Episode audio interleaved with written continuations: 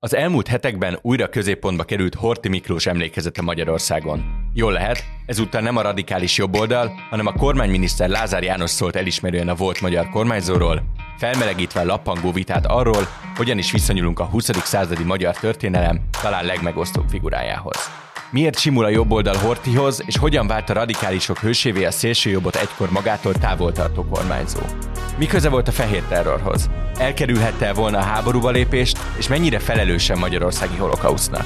A mai adásban történészi választ adunk minden történeti kérdésre, és tisztázzuk a Horti Miklós megítélésével kapcsolatos vitákat. A fülke vendége Turbuc Dávid történész, a Horti korszak kutatója lesz, a beszélgetés pedig Lentár Balázs, a HVG történész újságírója fogja vezetni. Köszöntök mindenkit, én Lentár Balázs vagyok, a hvg.hu munkatársa, vendégem Turbuc Dávid történész, a Horti kérdés szakértője, aki Horti Miklós megítélésének történetét is kutatja. Köszönöm a meghívást, üdvözlöm a hallgatókat. Amikor Lázár János építési és közlekedési miniszter Horti Miklós kenderesi újratemetésének 30. évfordulóján kivételes államfőnek nevezte a volt kormányzót, újabb lökést adott a szocializmus utolsó éveiben elinduló, majd a rendszerváltás után teljes lendületet kapó horti vitának. A múltba való nagy visszatekintés előtt egy kicsit időzünk még el a közelmúltnál. A horti kérdést állandó jelleggel a Jobbik vitte be a közéletbe a 2000-es évek második felétől, de különösen láthatóvá a párt 2010-es parlamentbe kerülésétől vált. A rendszerváltás utáni Magyarország első olyan pártja volt a Jobbik, amelyik bizonyos szempontból mintha újraéleszteni akarta volna a hortikultuszt. Azóta már a miniszterelnök és most legfrissebben Lázár János is elismerően szólt Hortiról. Mi az oka annak, hogy országlásának nem túl dicsőségesre sikerült vége után, mint egy 80 évvel Horti, de legalábbis az emlékéhez fűződő viszony ismét fontos kérdésévé látszik válni a magyar belpolitikának? Úgy szoktam fogalmazni, hogyha ez a kérdés felmerül, hogy bő száz éve folyik ez a vita, már az első világháború alatt, de legkésőbb 1919-ben elkezdődött, és lényegében azt lehet mondani, hogy onnantól kezdve Horti Miklós szimbólum. Szimbólum volt fővezérként, kormányzóként, és szimbólum volt 45 után Rákosi és Kádár korszakban is, és szimbóluma is. Ráadásul két fajta szimbólum, egy pozitív, szimbólum egyszerre, és negatív szimbólum szintén. Ha megnézzük, akkor ennek a vitának, tehát az első világháború után kezdődő vitának az elején ez a két nagyon leegyszerűsített, egymással szemben álló, egymással közös pontokat, érintkezési pontokat nem tartalmazó két hortikép szinte egyszerre jelent meg. 1919 őszén kezdődött a hortikultusz, ami a hivatalban maradásáig 1944. október közepéig tartott. Ez értelmszerűen egy abszolút pozitív értékelés jelentett. Ez a horti korszakban tehát mindvégig létezett, és alapvetően a kormányzati propaganda építette, táplálta, ápolta, a történelmi egyházak a rendszerhez politikai berendezkedéshez lojális társadalmi egyesületek, a hadsereg, a honvédség, a helyi önkormányzatok szervezetek támogatásával. Amikor a második világháború után néhány átmeneti év, a koalíciós időszak után kialakul a kommunista diktatúra, ebből a pozitív hortiképből egy abszolút negatív kép lesz.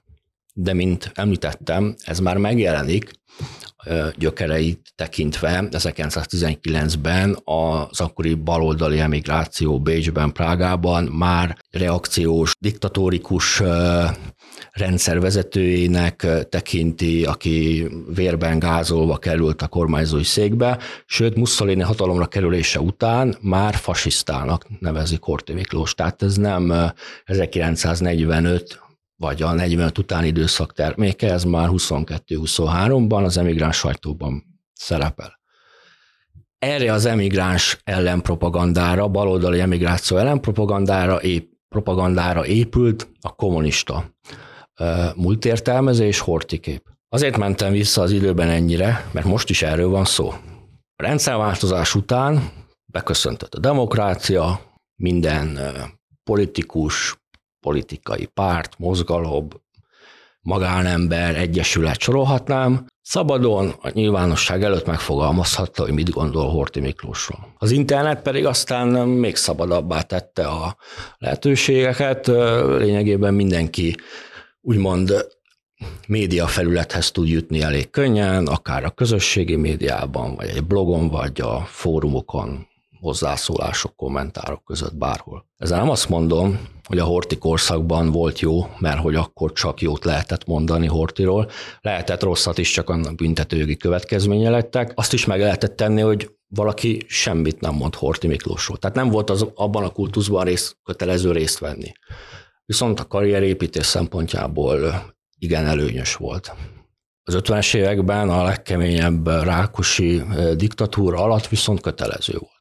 Tehát szó, szó sincs arról, hogy egy autoriter horti korszakban, vagy egy egyértelműen diktatórikus, totális diktatúra, majd egy valamennyire felpuhult kádári diktatúra az jobb volt, mert hogy akkor csak egyféle álláspont létezett, mert az az álláspont sem volt reális, helyén való, megalapozott. Most viszont szabadon lehet érvelni bármi mellett, sőt, még érvelni sem kell. Szóval jelenleg is ez a úgynevezett szimbolikus állóháború, ezt a kifejezést találtam ki néhány éve.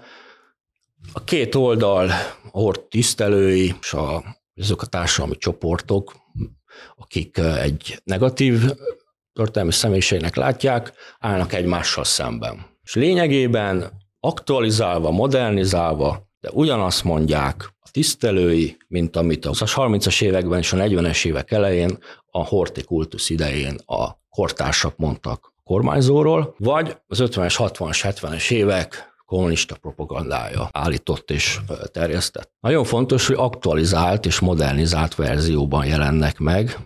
Mindegyik ugyanis kitér a jelenre, és az már 2010 óta hatalmon lévő kormány politikájához viszonyítva is értékeli Horthy Miklóst. Ez azt jelenti, hogy annak idején a Jobbik, vagy most a Mi Hazánk úgy hivatkozik Horti Miklósra és a Horti korszakra, mint a jelennel szemben pozitív példára.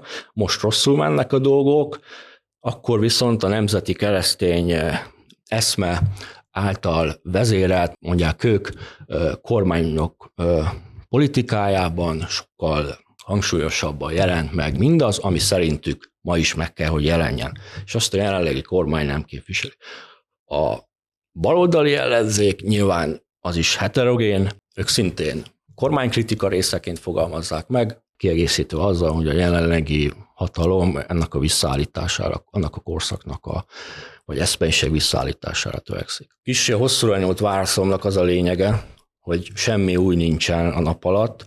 Ez az első világháború vége után kezdődött, ez a porti megítélése körüli vita, vagy szimbolikus állóháború, ahogyan neveztem az előbb. Annyi kiegészítést tennék még, hogy a rendszerváltozás után, és nem csak a 90-es évek elején, hanem most is megfigyelhető az olyan, az olyan évrendszer, megfigyelhetőek az olyan érvek, amelyek szerint a kommunista időszakban hazudtak Horthy Miklósról, nem mondtak igazat.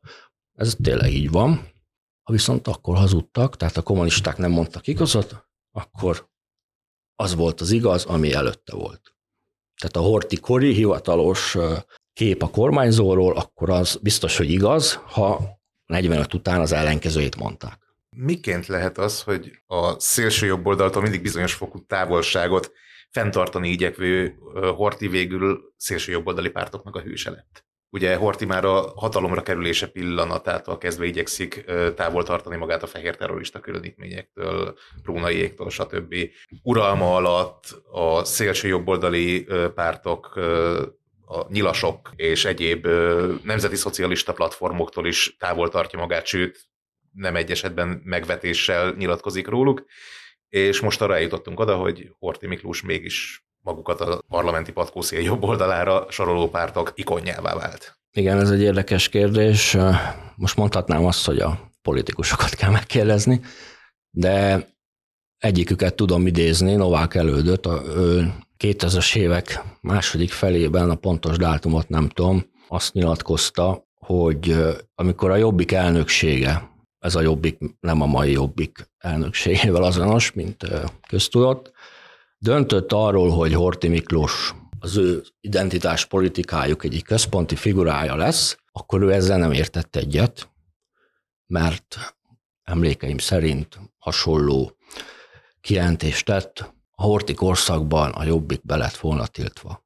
Különböző nyilas és hungarista pártok bizonyos időszakban be voltak tiltva, de mondjuk amikor 1939. február végén betiltották a teleki kormány betiltotta az éppen aktuális nyilas pártot, két-három hét múlva Hubai Kálmán megalapította a nyilas keresztes pártot, be is jelentette a képviselőházban, a belügyminisztérium engedélyezte, tehát ha szigorúan nézzük, huzamos ideig egyetlen nyilas hungarista vagy magyar nemzeti szocialista párt sem volt betiltva.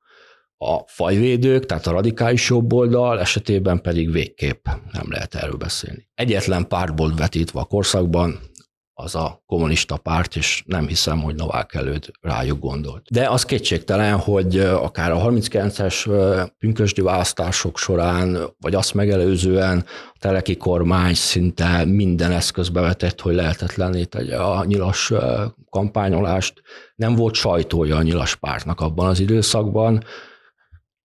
A rádióba pedig az egész korszakban ellenzéki politikus nem juthatott be, de még úgy sem, hogy a kormány kritika részeként hangoz, hangzott volna el a hírekben utalás bármelyik ellenzéki pártra. Tehát ez egy abszolút kormányzati hegemónia alatt állt a filmhíradók szintén. Gyűléseiket betiltották, és sorolhatnám, Szálasi Ferenc pedig a Szegeli Csillagbört vendégszeretetét élvezte. Tehát az igaz, hogy a rendszer ütött a jobboldali szélsőségek felé, és hát a korszak végén ebbe az irányba kellett ütniük, és ez abszolút élvezte Horti Miklósnak a támogatását. Kérdésre visszatérve, ezt ők is érezték, tehát ezzel a példával csak erre akartam utalni, de van egy egyszerű magyarázat erre. Az identitás politikus, az emlékezet politikus zárójelbe tud tenni ilyen apróságot, most idézőjelbe is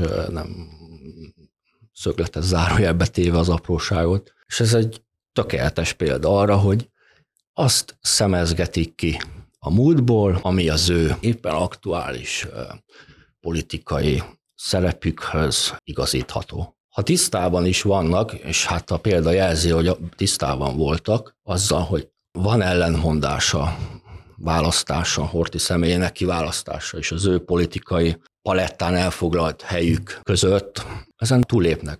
Beszéljünk egy kicsit magáról Hortiról. Ha nagyon le akarjuk egyszerűsíteni, akkor négy nagyobb kérdés köré lehet csoportosítani a megítélésével kapcsolatos vitákat. Az első a hatalomra kerülése és a fehér terror, a második a konszolidációban játszott szerepe, a harmadik a Német Szövetség melletti elköteleződése és a hadbalépés, végül pedig a magyarországi holokausztban való felelősségének kérdése. Kezdjük az elsővel. Idegen szuronyok segítették a hatalomba Horti Miklós, mint ahogy ezt a, a baloldal állítja, illetve hogy mennyiben tekinthető Horti a fehér terror tényleges irányítójának, mit tudott és mit nem tudott a különítmények működéséről. Idegen szuronyokról én biztos nem beszélnék, hogyha rajta múlik, de ha most ettől a kifejezéstől eltekintünk, akkor igen. Látni kell ugyanis, hogy Magyarország egy legyőzött ország volt 1918 őszén is, tehát Károly Mihály idejében is, és egy évvel később is. És bizonyos értelemben még inkább, mert hogy ugye egyrészt volt egy tanácsköztársaság, egy román megszállás, tehát Horthy Miklósnak már azzal is szembe kellett néznie. Bizonyos értelemben nyilván Károly Mihályéknak is, ugye Erdély esetében, megalázott és legyőzött országról van szó. Ilyen esetekben mindig a győztes hatalmak dirigálnak, vagy szebb szóval közvetítenek az adott legyőzött ország bel- és külpolitikai irányvonalát illetően a különböző politikai erők, csoportok között. Magyarországon 19 őszén nem csak Horti Miklós volt a politikai parettán, és az mögött álló nemzeti hadsereg, hanem voltak szociáldemokraták, voltak szakszervezetek, voltak liberális demokraták, polgári demokraták, keresztény szocialisták, radikális jobboldaliak, konzervatívok, legitimisták és én néhány kisebb, kisgazdák. Az, hogy közülük ki emel, melyik csoport emelkedhet az, or- az ország élére, és most nem csak az államfői szerepről beszélek, hanem kormányzati pozícióba kikerülhet, Nyilván nem feltétlenül a, hát sőt, egyértelmű, hogy nem a Párizsi Péke konferencia döntötte el, hogy a 1920. január végi nemzetgyűlési választásokon a kisgazdapárt és a Keresztény Nemzeti Egyesülés pártja fogja a legtöbb szavazatot megszerezni, és koalíciós kormány alakul, mert erről a magyar választók döntöttek, az addig 1848 óta a legdemokratikusabb, legszélesebb választójog alapján titkossal megválasztott nemzetgyűlésről a magyarok döntöttek. De az, hogy ez a választójog milyen legyen, abban már beleszóltak a győztes hatalmak, magyarországi képviselői. Abba is beleszóltak, hogy Habsburg, nem, Habsburg dinasztia egyik tagja sem térhet vissza a trónra. Ez főleg a brit befolyásnak köszönhető, már pedig a Ortinak a britekkel, főleg az itt tartózkodó Thomas Höller brit diplomatával már az első világháború előttre visszamenő baráti kapcsolata volt. Tehát ilyen értelemben a britek könnyítették meg leginkább Horti Miklós hatalomra kerülését. De az is nagyon sokat számított, hogy neki volt egyedül, ha nem is ütőképes, de mégis volt egy hadserege, ami 19 végén, 20 elején már kb. 50 ezer főt jelentett. Propaganda, kultusz építés kezdődik a személyek körül. Korábban is lehetett találkozni a Horti nevével a sajtóban, akár az első világháború alatt, akár azt megelőzően, de a magyar társadalom jelentős része akkor sem ismerte az ő nevét. Akkor kezdik őt, amikor Fehér Lovon megjelent 1919. október 12-én Székesfehérváron, vagy, egy, vagy a Dél-Dunántúli, Észak-Dunántúli településeken, a román kivonulás után, vagy akár Budapesten november közepén. És az említett terror, fehér terror szintén egy olyan tényező volt, ami ehhez hozzájárult. De ha az egészet, ezeket a tényezőket egymás mellé tesszük, egyértelmű, a legfontosabb a győztes hatalmak állásfoglalása volt. Egyrészt ugye a Habsburgok visszatérésének a tiltása és Horti személyének az elfogadása. Lényegében már 19. szeptemberében egy possibilis személy volt az, a, az itt tartózkodó Antan tábornokok, az úgynevezett szövetséges közi katonai misszió tagjai szemében.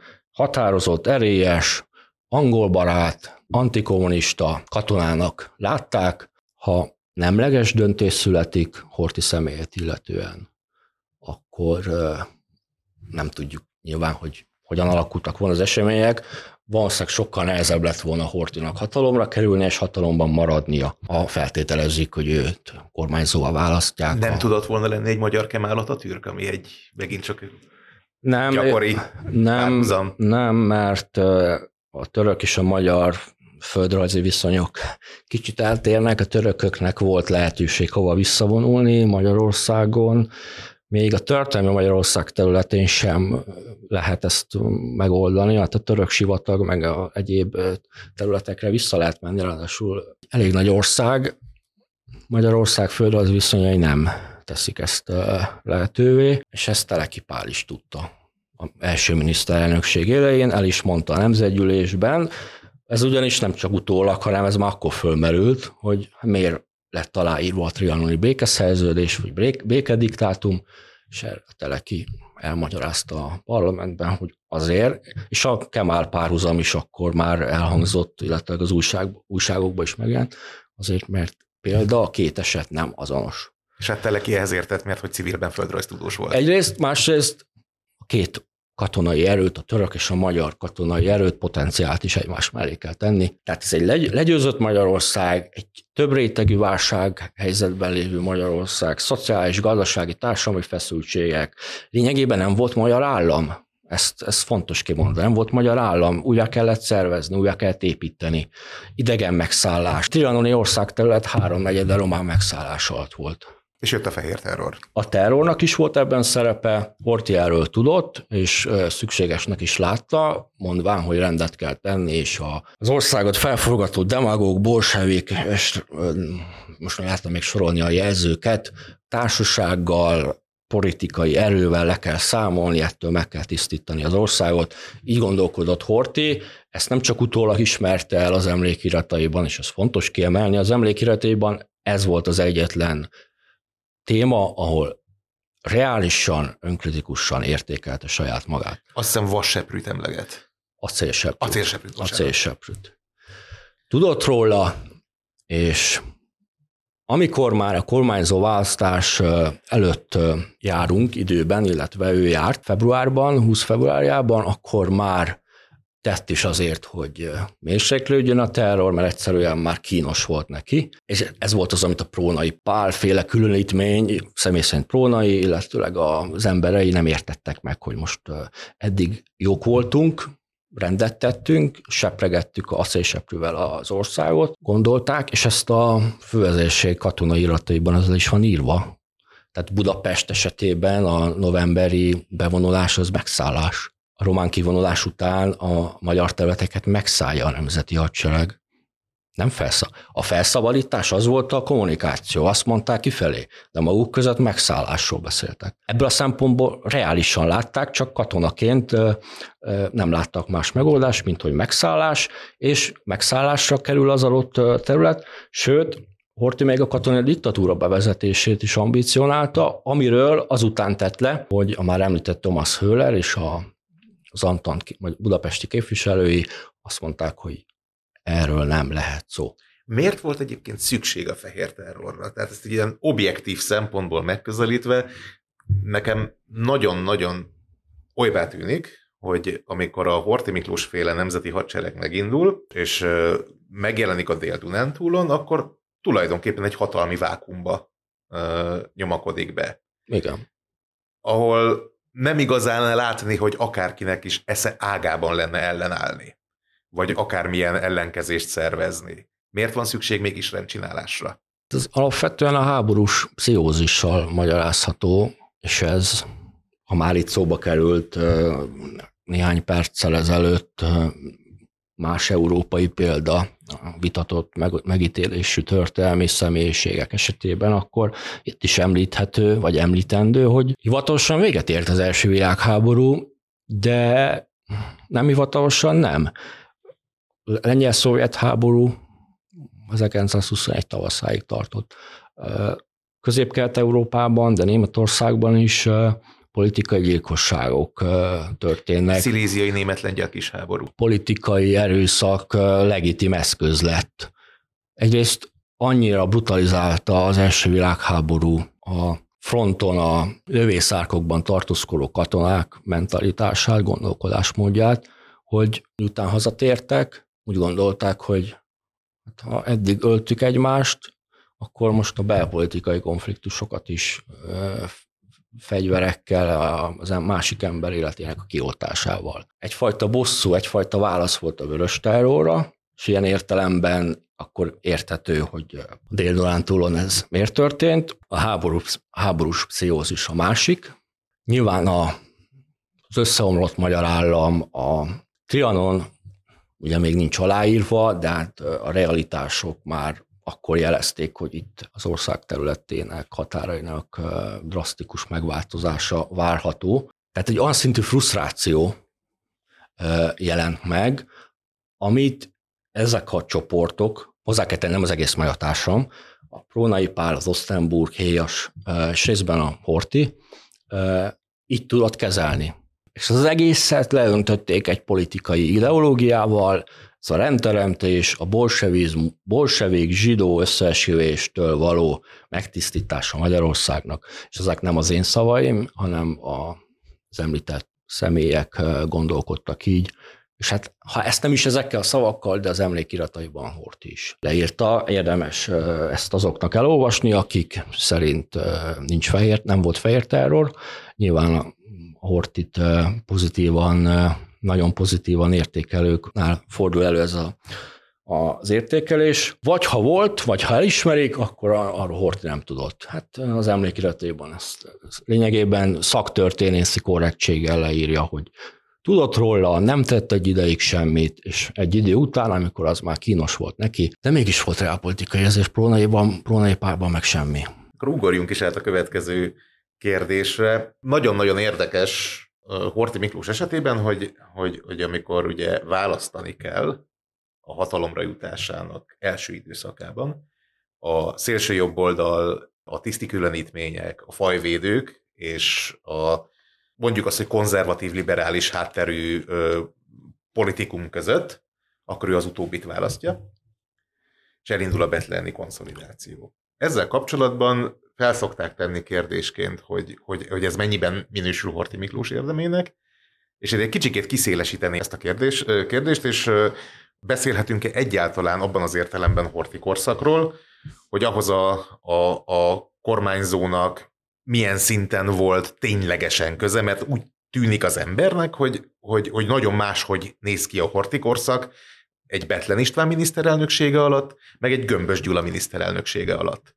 És ugye Horti Miklós ugyanaz a személy végig, viszont a rendszert úgy néz ki, vagy legalábbis így avatatlan szemmel nézve olybá tűnik, hogy a, a miniszterelnök személye jobban meghatározta, mint a kormányzó. Igen, ezzel egyetértek. Hortikorszakról egyértelműen beszélhetünk, mivel 1919 őszétől 1944 őszéig Horti Miklós az ország első embere. Fővezérként ez annyira nem egyértelmű, de mivel államfő lett néhány hónapos fővezérségi működés után, ezért ha ezt akkor még nem is tudták a kortársak, de még kimondhatjuk, hogy ő már 19 őszén is igen fontos döntésekben vállalt szerepet. Hozzáteszem, amelyek az ország érdekeit szolgálták. Az említett nemzetgyűlési választás megtartása tette volna, Horthy Miklós nem tart választásokat. Katonai diktatúra bevezetését alapvetően Gömbös Gyuláék javasolták számára, de miután, mint említettem, az Antant ezt jelezte, hogy erről nem lehet szó, de ha megválasztják őt államfőnek, akkor azt abszolút támogatni fogják. Ekkor erről Horti már, mint a katonai diktatúra bevezetéséről lemondott ez is egy pozitív, egyértelműen az ország talpra az irányába mutató döntés volt, még ha ezt ő akkor nem is tudta. Az, hogy kormányzó lett és elfogadta az államfő jogkörét, aminél fővezérként neki sokkal szélesebb jogköre volt, azért már nem volt meghatározva. Amikor ezt törvénybe foglalták, ezt lehetősen leszűkítették. Ezt ő elfogadta, azzal az ígérettel, hogy ki fogják terjeszteni, és ez meg is történt. Ez is egy olyan döntés a részéről, ami az ország konszolidálását tette lehetővé. Ezután következett az, Teleki első miniszterelnöksége idején, hogy a hadseregnek a politika befolyásoló szerepét jelentősen.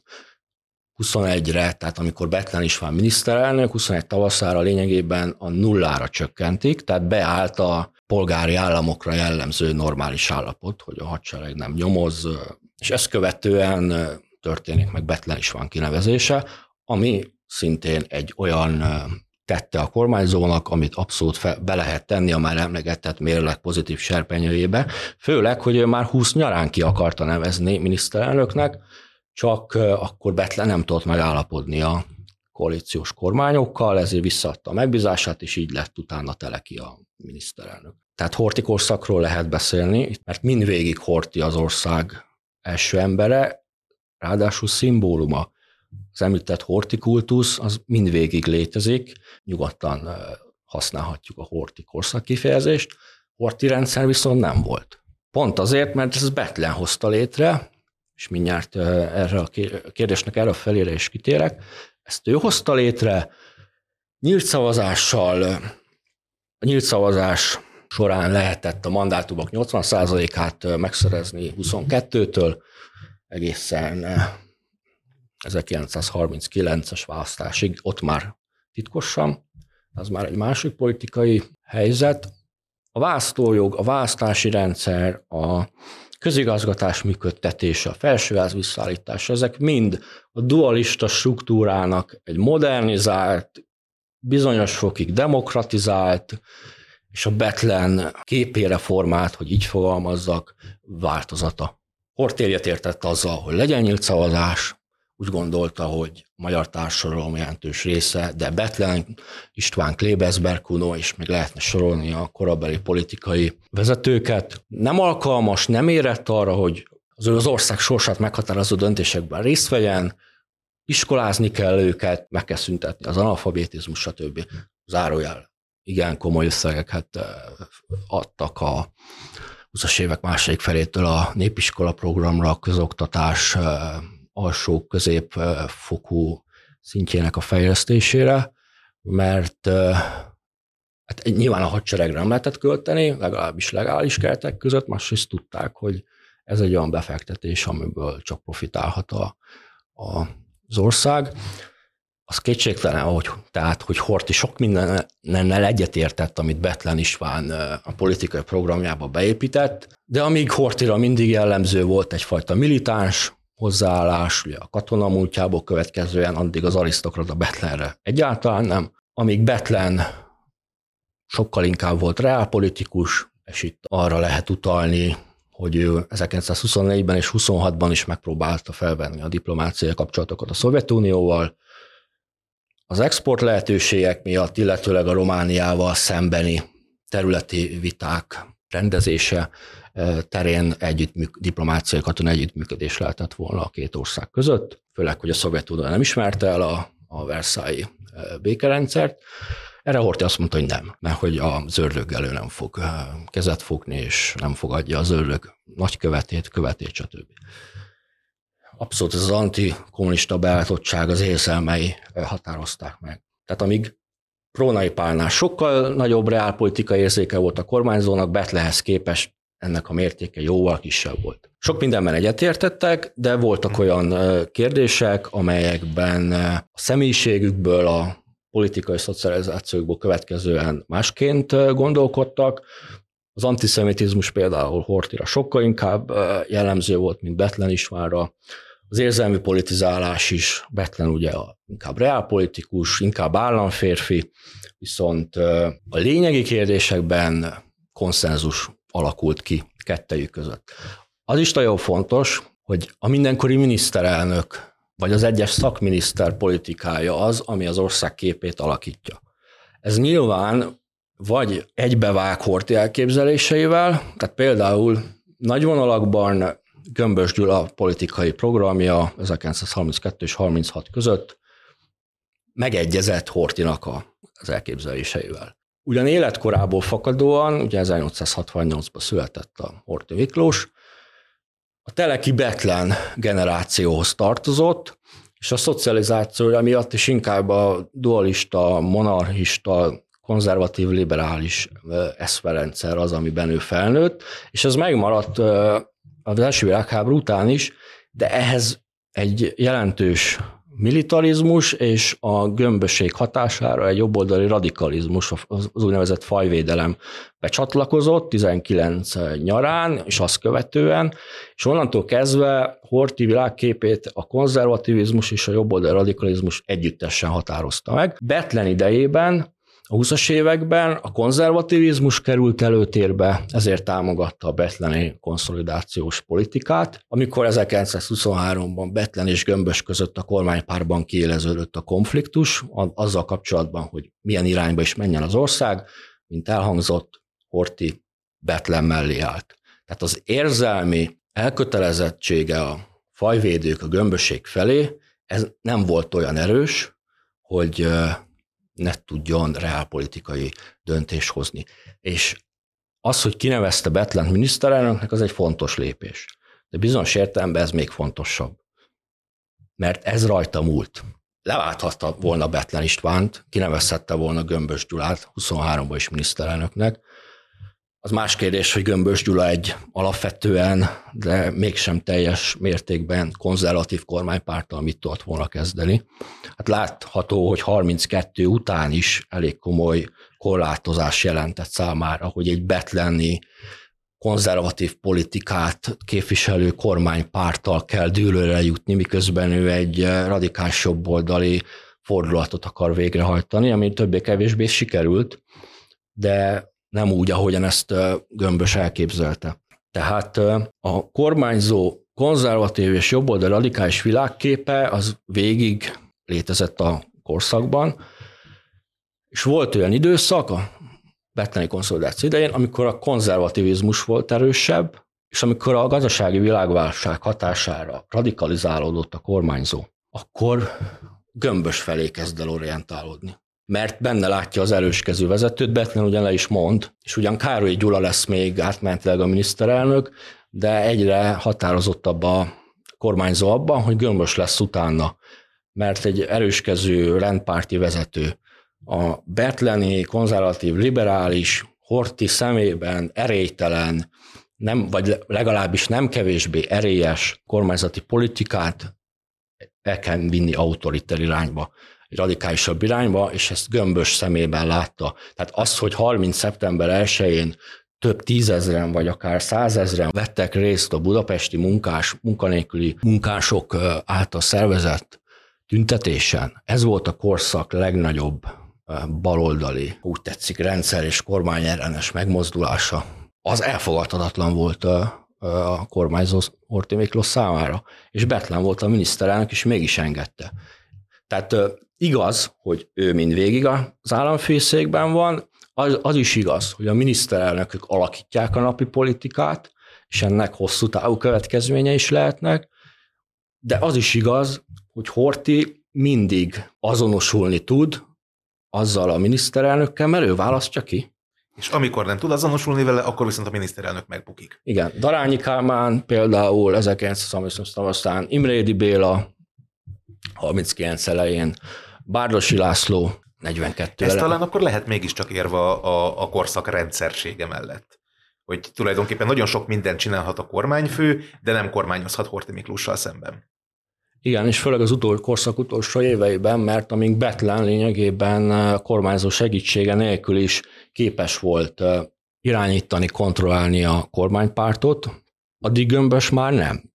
Egyrészt mivel 1935-ig nem volt új választás, és a 31-es választáson egy betleni konzervatív többség jött össze, amivel mindig meg kellett egyeznie Gömbösnek egészen 35 tavaszáig az, a, az addigi választásokig. És aztán az ő halálát követően pedig aztán még kevésbé egyrészt a frakciók a kormánypárton belül szintén elzítették a miniszterelnökök dolgát, léteztek ilyen frakció, frakciók, érdekcsoportok a 20-as években is, csak ezeket Betlen mesterien tudta kezelni, összehangolni, az együttműködés garantálni, fenntartani, és erre viszont senki nem volt képes 1931 után. Ez megemelte a Hortinak a jelentőségét, sőt, ő a válság hatására aktívabbá is válik. Tehát az szintén fontos kiemelni itt a 20-as évek kapcsán, hogy kinevezi a miniszterelnököt Betlen István támogatja őt, konfliktus helyzetben gömbös Betlen ellentét, amire utaltam, mellé áll, tehát van érdeme Hortinak az a konszolidációban, de nem ő volt az országépítő. Betlen István volt az országépítő, hogyha ezt a jelzőt minden áron használni akarjuk. Horti nem volt államférfi, egyrészt nem volt meg ehhez a tehetsége, képzettsége. Nem erre készült. A haditengerészeti akadémián és haditengerésztisztként milyen tapasztalatokat, ismereteket szerezhetett. Hát olyat, ami ahhoz a feladat ellátásához kellett, és ezzel rendelkezett is. Ő volt a monarchia legsikeresebb cirkáló parancsnoka, ez kijelenthető. De ez még nem garantálja azt, hogy államfőként, kormányzóként is rendelkezik azok a képességekkel, amelyekkel kell. Betlen a politikusi pályára készült, államigazgatási tapasztalata volt, parlament képviselő volt már a dualista időszakban, és sorolhatnám. Horti ezekkel nem rendelkezett, ez nem kritika, ez tény. Egy másik pályáról jött, és a válság, az összeomlás tette lehetővé, egy államfő legyen. Ha központi hatalmak nyernek, akkor nyilván a monarchia megmarad, a Habsburg dinasztia marad, akkor Hortiból nem lehet államfő, maximum honvédelmi miniszter. Nem következett egyértelműen, hogy ő egy államfő kormányzó szerepre fel lesz készülve, hát jogi, közgazdasági, pénzügypolitikai, politikai ismeretei nem voltak. A parlamentarizmus működését nem ismerte. Azt, hogy ott volt szánysegédként Ferenc József mellett, sok mindenre adott neki lehetőséget, de hát nyilván nem volt ez elegendő ahhoz, ami, amit mondjuk bet, amivel mondjuk Betlen is már rendelkezett. Meddig odázhatta volna el Horti a háborúba lépést, amikor tényleg bizonyságát kell adni azoknak a képességeknek, amik most így hiányoztak belőle? Ha minden úgy történik, ahogyan történt, leszámítva a magyar katonai részvételt Jugoszlávia ellen és a június végi hadba lépést a Szovjetunió ellen, akkor 41 vége 42 eleje, elakad ugyanis a Wehrmacht a Moszkva előtt, téltábornok közbeszól, és akkor Hitler már egyértelművé tette, hogy még több magyar katonára van szükség. Addig is ment Addig is voltak magyar honvédek, katonák a keleti fronton, csak egy részüket visszavonták, ö, 41 őszén, és főleg megszálló tevékenységet láttak el. Tehát az, hogy a második magyar hadsereg kikerült a frontra 42 tavaszán, az a moszkvai csata németek számára negatív kimenetelének az eredménye. Ott már nem lehetett nemet mondani. Azt lehetett csinálni, és ezt meg is tette a kormányzó is, és a miniszterelnök is, a kormányzat, meg a katonai vezetők is, minimalizálják a kiküldendő magyar katonák létszámát, de azt nem lehetett megtenni, hogy mi nem küldünk senkit. Nem tudjuk, hogy mi lett volna akkor, megszállják az országot a németek, ezt nem tudni, de felesleges is ezen gondolkodni, mert fel sem merült, hogy nemleges választ adna Hitlernek a, erre a kérésére. Nem, nem lehetett volna kimaradni. Ami Horti felelőssége, az az időzítés. Az, hogy önként, német nyomás nélkül, abban a helyzetben 41. június végén németek álláspontja az volt, hogy magyarok önként jönnek. Jöjjenek, örömmel vesszük, amúgy mi nem kérünk semmit. Tehát nem volt német nyomás, nem kellett megszállástól tartani, ugye ez egy gyakran felmerülő érv Horti mellett, egy mentegető érv, hogy ha nemet mond, akkor megszállják az országot. Hát 44, volt. 44-ben megszállták, de 41 június végén nem szállták volna meg. Eleve nem is számoltak a magyar részvétellel, sőt, úgy gondolták, hogy két-három hónapon belül végig száguldanak Szovjetunióra németek. A román részvételre Hitlerék számítottak, és az meg is történt, de magyarra nem. Tehát nem lehetett volna kimaradni, de, de nem kellett idő előtt elhamarkodottan történt meg ez a döntés, és ez abszolút Horthy Miklós döntése volt. Beszéljünk akkor arról, amikor végül a németek tényleg megszállják az országot. Ugye 1944. március 19-én. És elindulunk a magyarországi holokauszt felé nagy öles lépésekkel.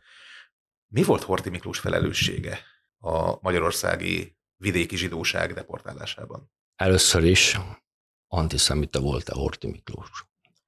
Ez is fölmerül mostanában is, hogy az volt-e vagy nem. Nem fogok felsorolni forrásokat, idézni se fogok belőlük, néhányat fejből is tudnék. Az volt, ő saját maga így tekintett magára, ezt leírta, elmondta, nem kevés bizonyíték, forrás áll rendelkezésünkre. Milyen antiszemitizmusa volt a kormányzónak? Hát alapvetően szelektív, ami a jó és a rossz zsidókat megkülönböztette, ez abszolút szubjektív volt, hogy ki a jó, meg ki a rossz.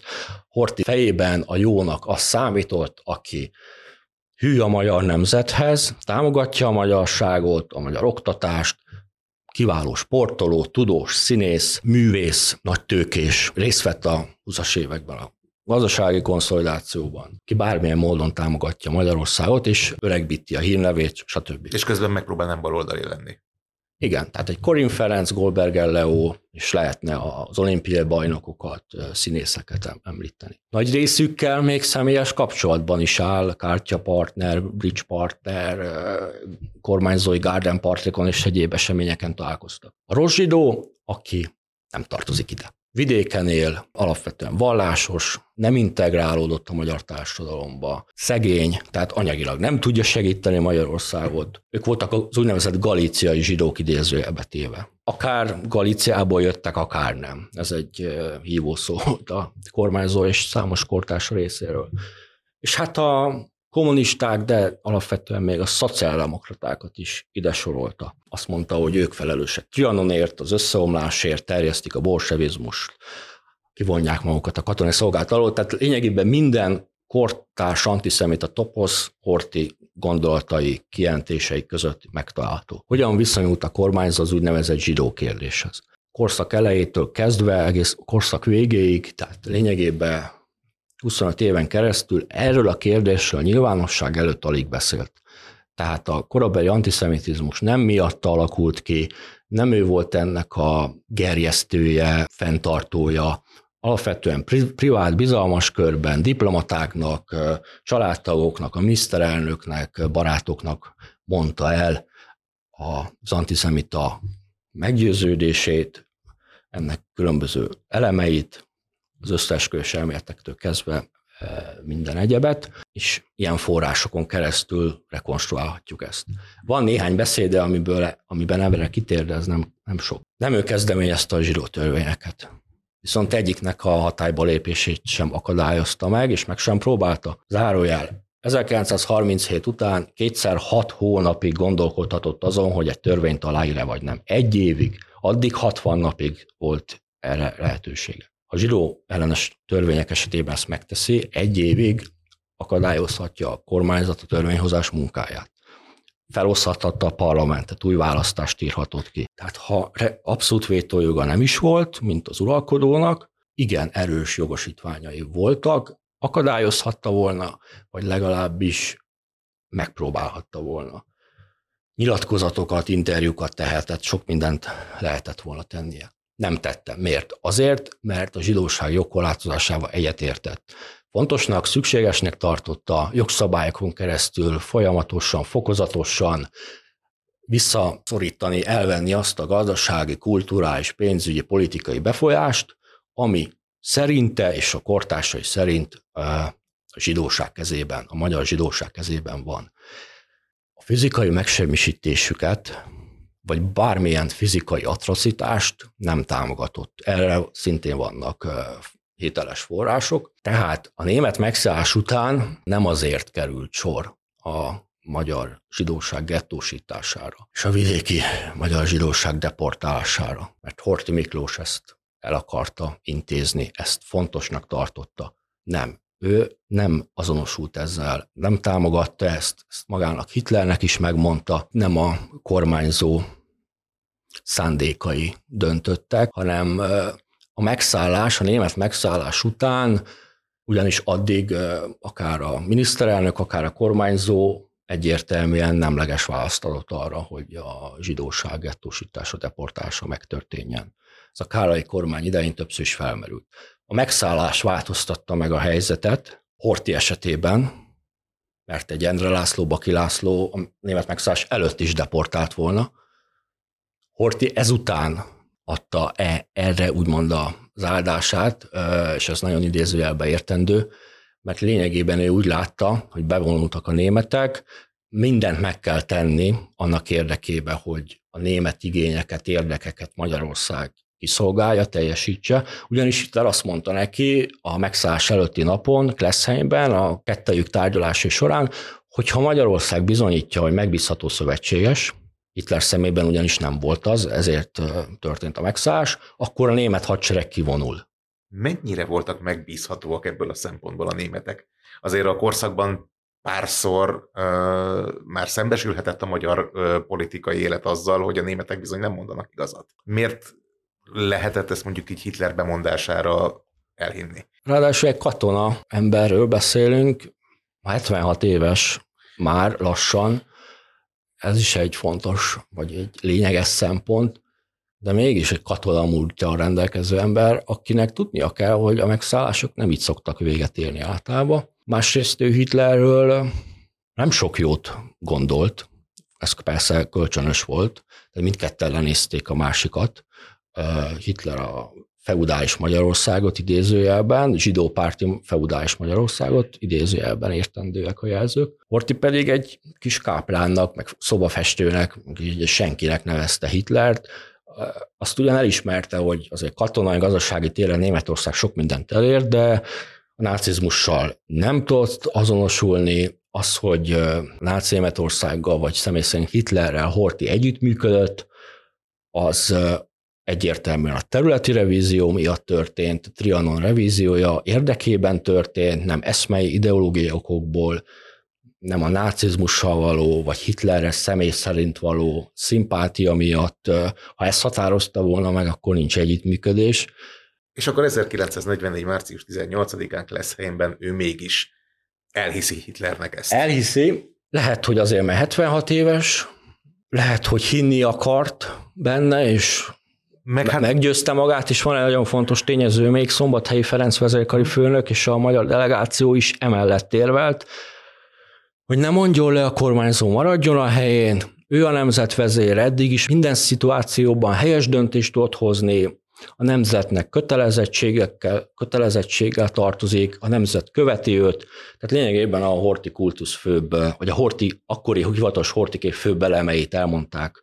Ki tudja hányadszor a kormányzónak, Horti hiú ember volt, ezt, szint, ezt lehet róla tudni. Jól esett neki ez a az ő megkerülhetetlen szerepét hangsúlyozó érvrendszer, tehát a magyar delegáció vezetői, tagjai is emellett érveltek. Ez is hatott rá. Sőt, az, hogy Hort egyáltalán kiment Hitlerhez, az is ennek az évrendszernek köszönhető. Mert Kállai Miklós azt mondta, hogy ne menjen ki, eleinte Hort is akart kimenni, de Szombathelyi Ferenc meggyőzte. És a Szombathelyi Ferenc győzte meg már lesz helyben arról, hogy maradjon a helyén, ne mondjon le, és vegye tudomásul a, a német megszállást. Hitler akart egy írásban nyilatkozatot Horti alá, aláírásával, hogy mégis miért történt a megszállás, ezt, ezt nem történik meg, de lényegi kérdésekben Hitler elérte, amit akart, megszállják Magyarországot, Kállai kormány lemond, új kormányt neveznek ki, ugyan Imrédit akarták miniszterelnöknek, de Horti elérte, hogy inkább az addigi berlini kövesztójai döme legyen a miniszterelnök. Tehát az ország megszállása után Horti Miklósnak még van annyi Igen. hatalma, és tekintélye, hogy meg tudja torpedózni a németek által javasolt miniszterelnök. Igen, néhány napig ment a húzavona, de igen. Sőt, a honvédség, a hadsereg ügyeit illetően is aktív maradt, ott is voltak olyan döntések, amiket el tudott érni, amiben tudta az akaratát érvényesíteni. Mikor ismeri fel Horti Miklós azt, hogy a háború elveszett? Tanácsadói Kállai Miklós, Bertlen István például már 43-ban emellett érvel, teljesen reálisan. Vannak arra utaló jelek, hogy ezt ő is elfogadta, például tudomásul vette az angol hatalmakkal való kapcsolatfelvételt, de ha csak az 1944-es a német megszállás utáni tevékenységét nézzük, most kifejezetten az átási kísérletet vesztük elő, akkor hát egy nagyfokú hezitálás mutatható ki, mert ragaszkodott az angol szászokhoz, hogy ők szállják meg az országot, tehát ennek semmi realitása nem volt, a Szovjetunióval meg nem akart kapcsolatban. De hát ez, ez, ezek már mind abból a felismerésből fakadnak, hogy a háború elveszett, hiszen angol száz megszállásban gondolkodik Horthy Miklós. Igen, de azt nem hajlandó elfogadni, hogy a vörös hadsereg jön ide, és azt se hajlandó elfogadni, vagy egyáltalán esélyet, esélyt adni arra, hogy a visszaszerzett területek is elvesznek. Viszont ez azért szerintem nagyon érdekes, mert hogyha feltételezzük azt, hogy Horti Miklós 1944. március 19-én már felismerte, hogy a háború elveszett, és van neki egy ígérete Hitlertől, hogy a zsidóság deportálásáért cserébe esetleg a német csapatok kivonulnak. Ez így nem hangzott el konkrétan. De hát, hogy akkor egy ilyen feltételezés volt, hogy... Tehát Hitler hogy... azt mondta, hogy ha, meg, ha igazolja Magyarország, hogy megbízható szövetséges, akkor kivonul a német hadsereg. És ez Horti fejében úgy manifestálódott. For, fordítódott Igen. le, hogy akkor Kállai megy, és jön egy új miniszterelnök, de mégse az, akit a németek akartak. Honvédség teljes egészében a német hadsereg alárendeltségével kerül a magyar gazdaság szintén, a hadigazdaság. A, a magyar gazdaság már, a mezőgazdaság már korábban, évekkel át a német hadi gépezetnek a beszállítója volt, ez nem 44-ben kezdődött, de még nagyobb fokozatra kapcsolt ez, ráadásul közeledett a front, a vörös hadsereg, tehát már csak ezért is nehéz feltételezni azt, hogy egy a megszállás véget fog érni, mert, mert ha ki is mennek a németek, kénytelenek lesznek visszajönni, mert, jön, mert jönnek a, jön a vörös igen. hadsereg. Tehát uh, itt uh, Horti, én úgy gondolom, hogy hinni akart abban, hogy a vörös hadsereg nem jön idáig el, az angol szászok jönnek, és abban is hinni akart, hogy a németek kimennek. Na most, amíg a németek nem mennek ki, addig viszont azt kell tenni, amit ők elvárnak. És itt nagyon fontos még visszatérni a deportálásokra. Horti tehát ezt nem akarta, ezzel nem tudott azonosulni. Ezért minden egyéb kérdés leszámítva, kormánykinevezés hadsereg itt aktív maradt, főispánokat nevezett ki, reprezentatív feladatokat látott el, Hitlernek születésnapi köszöntőt írt táviratot április végén. A helyén marad aktív, azzal, hogy helyén marad, legitimálja a megszállást, a németek helyzetét megkönnyíti, kevesebb katona kell, a magyar közigazgatás, mivel a helyén maradt az államfő, működik, rendőrség, csendőrség szintén, tehát a gettósítás, deportálás is hatékonyan végrehajtható. A nemzet vezére 1919 óta Horthy Miklós, ha ebben a helyzetben is a baráti Németország bevonulása után, hát lásd a korabeli újságcikkeket és a kiadott kommunikét, ha még mindig az ország Isten adta, magyarok Istene küldötte vezére, az ország gyarapító Horthy Miklós, és sorol, a nemzet atya, és még lehetne sorolni mm. a jelzőket, ma, ha helyén marad, akkor ez egy üzenet. Üzenet a magyar társadalomnak, hogy nem túl ideális a német katonai jelenlét, főleg ha a barátunk, de a kormányzó, hát aki eddig mindent elért, és visszaszerezte az ország területének, elvesztett területének jelentős részét, és meg triplázta, négyszerezte az ország, ország területét, ő tudja, hogy mi miért történik. Ez egy üzenet volt. Hitlerék is tudták, és ezért fektettek bele meglehetősen nagy energiát, személy szerint Hitler is a megszállás előtti napon, hogy a kormányzó maradjon a helyén. Ez nem egy jellegzetessége egyébként Horti Miklós jellemének? Tehát itt arról beszélek, hogy a zsidó kérdés megoldásától, úgynevezett megoldásától, tehát a vidéki zsidóság deportálásától eltávolod, eltávolítja magát, úgy tesz, mintha az nem lenne, homokba dugja a fejét. De ugye Horti Miklós úgy tűnik legalábbis számomra, hogy a pályája során ő ezt rendszeresen csinálja, amikor általa szükségesnek vélt, ám nagyon kellemetlen intézkedésekről van szó. Ugyanezt csinálja a fehér terror alatt. Ez nem egy jellemvonás? A fehér terror azonosul. Eleinte mindenképpen, ez hónapokig tart, sőt, még utána is, csak akkor már a reálpolitikai érzéke kezdi elnyomni azt a háborús pszichózisát. És amikor a deportálásokat leállítja, nem ugyanez a reálpolitikai érzék ö, élesedik ki? De, tehát a, a stratégiája, hogy a német megszállásnak legyen vége, az június folyamán Normandiáig tulajdonképpen, hát nem? Meg, meg, ut- meg azután, hogy a pápától kezdve tiltakozó táviratok, levelek érkeznek Magyarországra, és ha nem is nyilvános, de diplomáciai csatornákon még arra is történik utalás, hogy a háború után felelősségre vonásra kerül sor, és ha a kormányzó nem tesz valamit, akkor valószínűleg ez negatívan fogja őt érinteni. És a katonai helyzet is ugye a nyugati fronton és a keleti fronton is egyre rosszabb lett a németek számára. Tehát ez a két tényező, a nemzetközi tiltakozás, a katonai helyzet, sőt, egy harmadik is volt, Bettán István is ö, megkereste a kormányzót, hogy a deportálások elfogadhatatlanok. Tehát akkor Sőt, Ravasz László református püspök is járt a kormányzónál többször is. Tehát olyan emberek, akikkel ő 25 éve kapcsolatban áll, bizalmasai, ha úgy tetszik barátai, tehát ha nem is a nyilvánosság erejével, de a privát, bizalmas kapcsolatukra, személyes ismertségükre meggyőző erejüket támaszkodva, az ő környezetéből is kap olyan javaslatokat, hogy e, ez, ez, ez, ez elfogadhatatlan. Tehát akkor tulajdonképpen kijelenthető az, hogy Horti Miklós felelőssége a deportálásokban leginkább azon keresztül érhető tetten, amit a támogatói szoktak felhozni a mentségére, legalábbis a deportálások leállításában? Mert hogyha le tudta állítani, akkor le tudta volna állítani korábban is. Igen, ez egy fontos kérdés, de ha nem is tudta volna leállítatni korábban, tegyük föl, ha megpróbálja, és nem sikerül, akkor teljesen másról beszélnénk most mi ketten, hmm. meg az a történelmet, történelmi iránt érdeklődő magyar közvélemény is teljesen másról beszélne, és Horti megítélése is valószínűleg teljesen más lenne. Mert ha szigorúan vesszük, nyilván a fehér terrorra sem lehet azt mondani, hogy rendben van, legalábbis szerintem, de ami 44. március 19-e után történt Magyarországon, az bőven elég ok kellene legyen arra, hogy Horti Miklós ne pozitív szimbólumként tündököljön politikusok, politikai pártok, mozgalmak vagy társadalmi csoportok szemében. Tehát az, hogy magyar állampolgárok 440 ezer magyar vidéki zsidó deportálására kerül sor, addig, amíg május 15-e és július eleje között, és az ő túlnyomó többségük nem tért már haza. Ha ezt a magyar államfő engedte, és meg sem próbált őket megvédeni, az nem fér bele.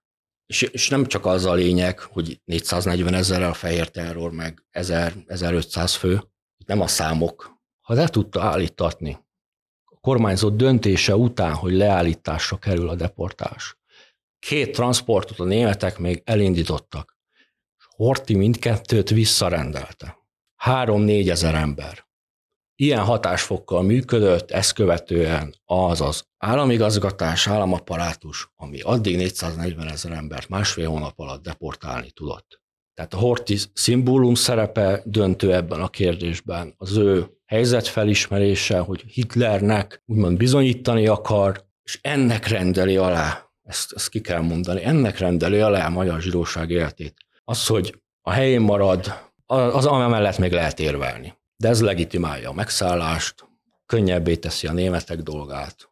Most viszont arról van szó, hogy nem tett semmit, tudta, hogy mi zajlik, azt is tudta, hogy a németek népírtást hajtanak végre, és az erre vonatkozó források, tehát ennek az állításnak a bizonyítására itt most nincs lehetőség, ezt tudta, és pont az bizonyítja, hogy tudta, egyedül a magyar zsidóság életét, jövőjét érintő döntésektől maradt távol. Ha addig aláírta a tör, zsidóellenes törvényeket, ha zsidóellenes rendeletekben nem látott kivetni valót, mindenről tudott, mindenről tájékoztatták, ilyen-olyan formában áldását adta a fokozatos diszkriminációra, jogkorlátozásra, akkor a német megszállás után miért tett másképp? Azért, mert tudta, hogy olyasmi történik, vagy olyasmi fog történni, amivel ő nem tud azonosulni, amit ő nem tud elfogadni, viszont elkerülhetetlennek tartja.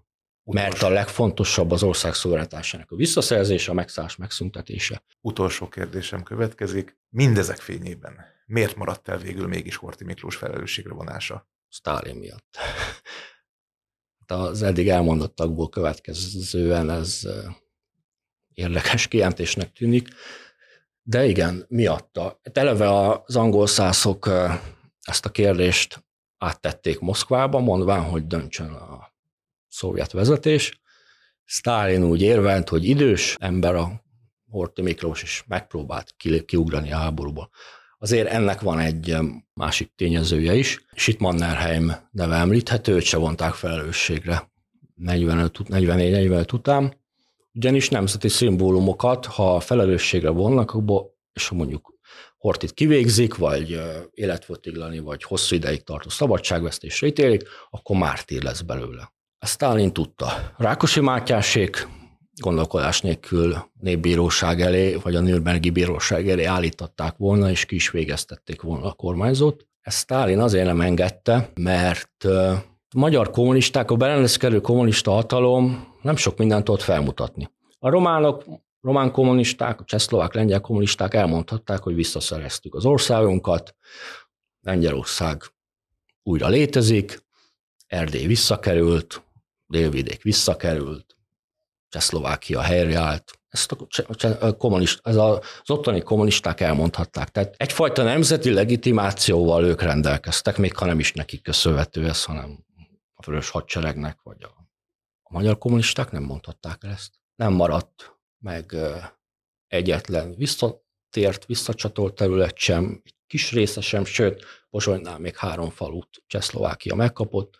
A Rákosi féle kommunista pártnak, majd diktatúrának nem, nem volt a nemzeti legitimációja. A nemzeti szimbólumot Horti Miklóst fehér lovával és az országgyarapítás és azzal a kultusszal, ami kialakult körülötte, és létezett a hortikorszak egészében, és 45 után is létezett nyilvánvalóan az emberek egy részének a társadalmi, egy bizonyos társadalmi csoportok fejében, világképében, nosztalgia vagy egyéb okokból, különösen, hogyha ők az új rendszernek lettek az áldozatai, kárvalótjai, akkor az ő felelősségre vonása, mármint Horti felelősségre vonása még tovább ront a kommunista pártnak a népszerűségén.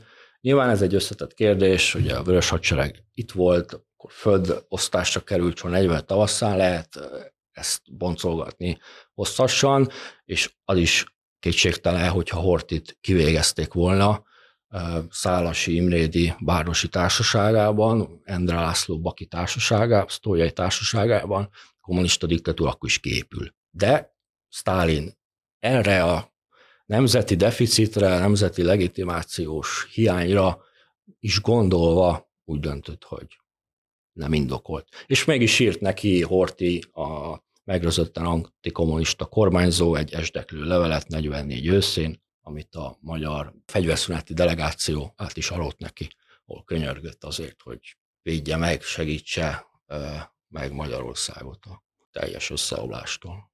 Ami valószínűleg Horti életének egyik legnehezebb feladata lehetett a sátáni Sztálinnak. Levelet írni, és nem, a levélírás még hagyján, de lényegében esdekelni azért, hogy könyörüljen meg Magyarországon. Köszönöm szépen a beszélgetést! Hallgatóinknak pedig köszönjük a figyelmet.